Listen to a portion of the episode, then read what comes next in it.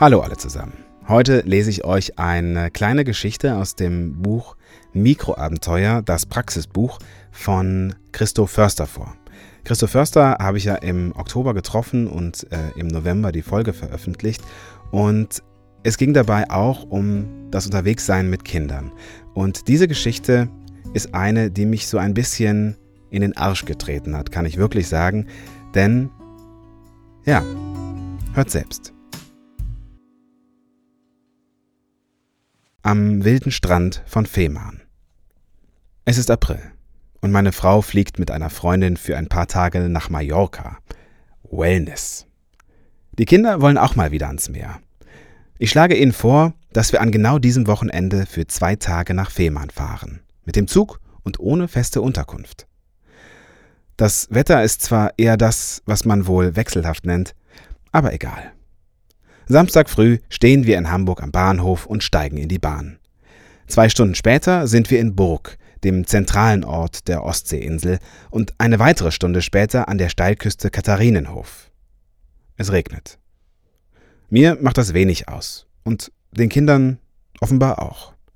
So sind wir immerhin allein, und das ist ein ganz gutes Gefühl, wenn man vorhat, irgendwann irgendwo ein Nachtlager zu errichten, von dem ja nicht gleich die ganze Insel wissen muss.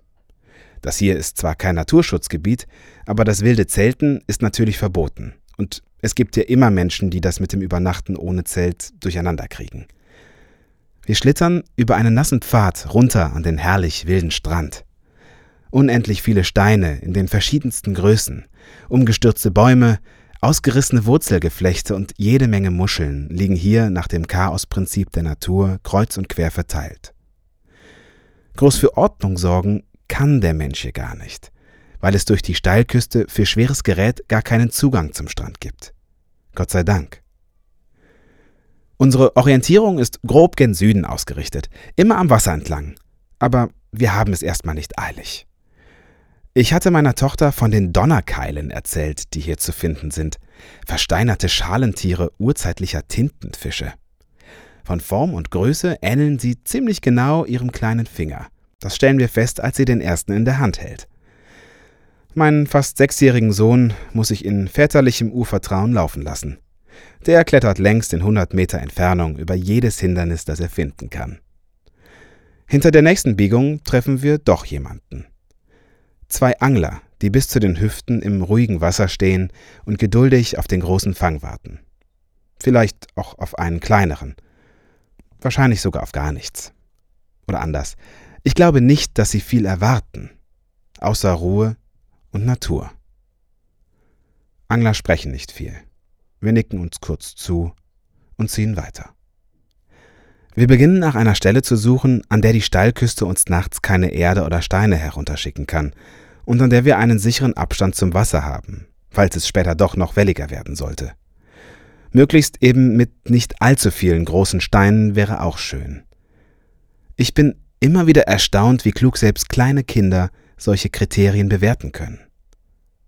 Es dauert nicht lange, bis wir einen geeigneten Platz gefunden haben. Wir spannen als erstes das Tarp. Zwei dicke Äste, die wir mühsam in den steinigen Untergrund rammen, dienen dabei als Pfeiler. Unser Dach ist nicht sehr hoch, aber erstens wollen wir auch nur darunter liegen, sitzen geht auch, und zweitens können wir die Seiten der dünnen Plane so weiter Richtung Boden ziehen. Jetzt noch die Isomatten, die Schlafsäcke und das Nachtlager steht. Es gibt noch eine Brotzeit und eine lange Geschichte von Möwe Jonathan. Dann kuscheln wir uns aneinander und schlafen ein. Am nächsten Morgen hat der Regen aufgehört. Es ist acht Uhr, als wir unter dem Tarp hervorkriechen und eine der Isomatten herausziehen, um sie als Frühstücksbank weiter vorne am Wasser zu nutzen. Ich kann mich nicht erinnern, dass die Kinder zu Hause je so still dasaßen beim Essen. Der Sonntag fliegt dahin. Das Wetter wird immer freundlicher. Die Kinder entdecken einen kleinen Wasserfall, in dem ein totes Reh liegt. Sie kapern ein altes Boot und sind vor allem spürbar stolz, dass sie tatsächlich die Nacht draußen verbracht haben. Meine Tochter und ich fachsimpeln darüber, welche Steine sich gut als Perlenschmuck eignen. Mein Sohn testet aus, welche am besten platschen, wenn er sie ins Wasser wirft. Bei Staberhook verlassen wir den Strand und wandern noch ein paar Kilometer landeinwärts nach Staberdorf, Busse fahren hier heute nicht. Also halten wir die Daumen raus. Mit zwei Kindern ist das easy. Gleich das erste Auto hält an. Die unglaublich nette Fahrerin, selbst Mutter, macht sogar einen Umweg, um uns direkt in eine Pizzeria nach Burg zu fahren. Erst Spaghetti in echt, dann als Eis. So habe ich es versprochen. Während wir uns den Bauch vollschlagen, beginnt es draußen wieder zu regnen. Macht uns immer noch nichts. Und auf Mallorca ist es auch nicht besser, wie uns Mama später am Telefon erzählt.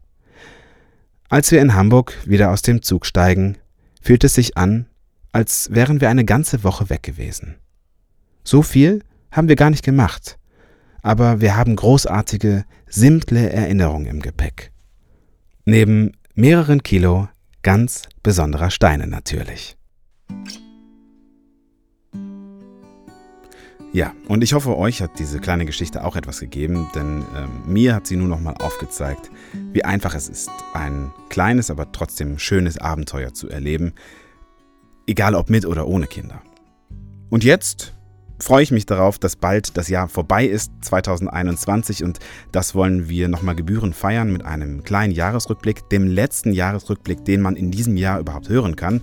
Also kurz vor dem Jahreswechsel kommt der, da wollen wir nochmal Revue passieren lassen, welche Folgen es alles gab in diesem Jahr und ähm, was eigentlich alles Spannendes passiert ist, bei viel Schönes dabei. Ähm, definitiv anders, als ihr das sonst von Jahresrückblicken kennt. Das soweit und dann geht es am 4. Januar auch direkt weiter mit, ich bin ja Kölner, einer kleinen Arschhu-Folge, also einer Arschhoch-Folge äh, für die guten Vorsätze des neuen Jahres und zwar mit Tina Multhaupt. Tina ist Ultramarathonläuferin und hat dabei aber ein kleines Handicap. Und klein ist da tatsächlich völlig untertrieben, denn sie ist an multipler Sklerose erkrankt. Und wie sie das macht und wie sie trotzdem Ultramarathons läuft, und zwar nicht die, die auf der Straße sind, sondern über Trails, also Trailrunning. Äh, sie wohnt in München, also über die Berge, über die Alpen rüber, teilweise bis zu 80 Kilometer lang.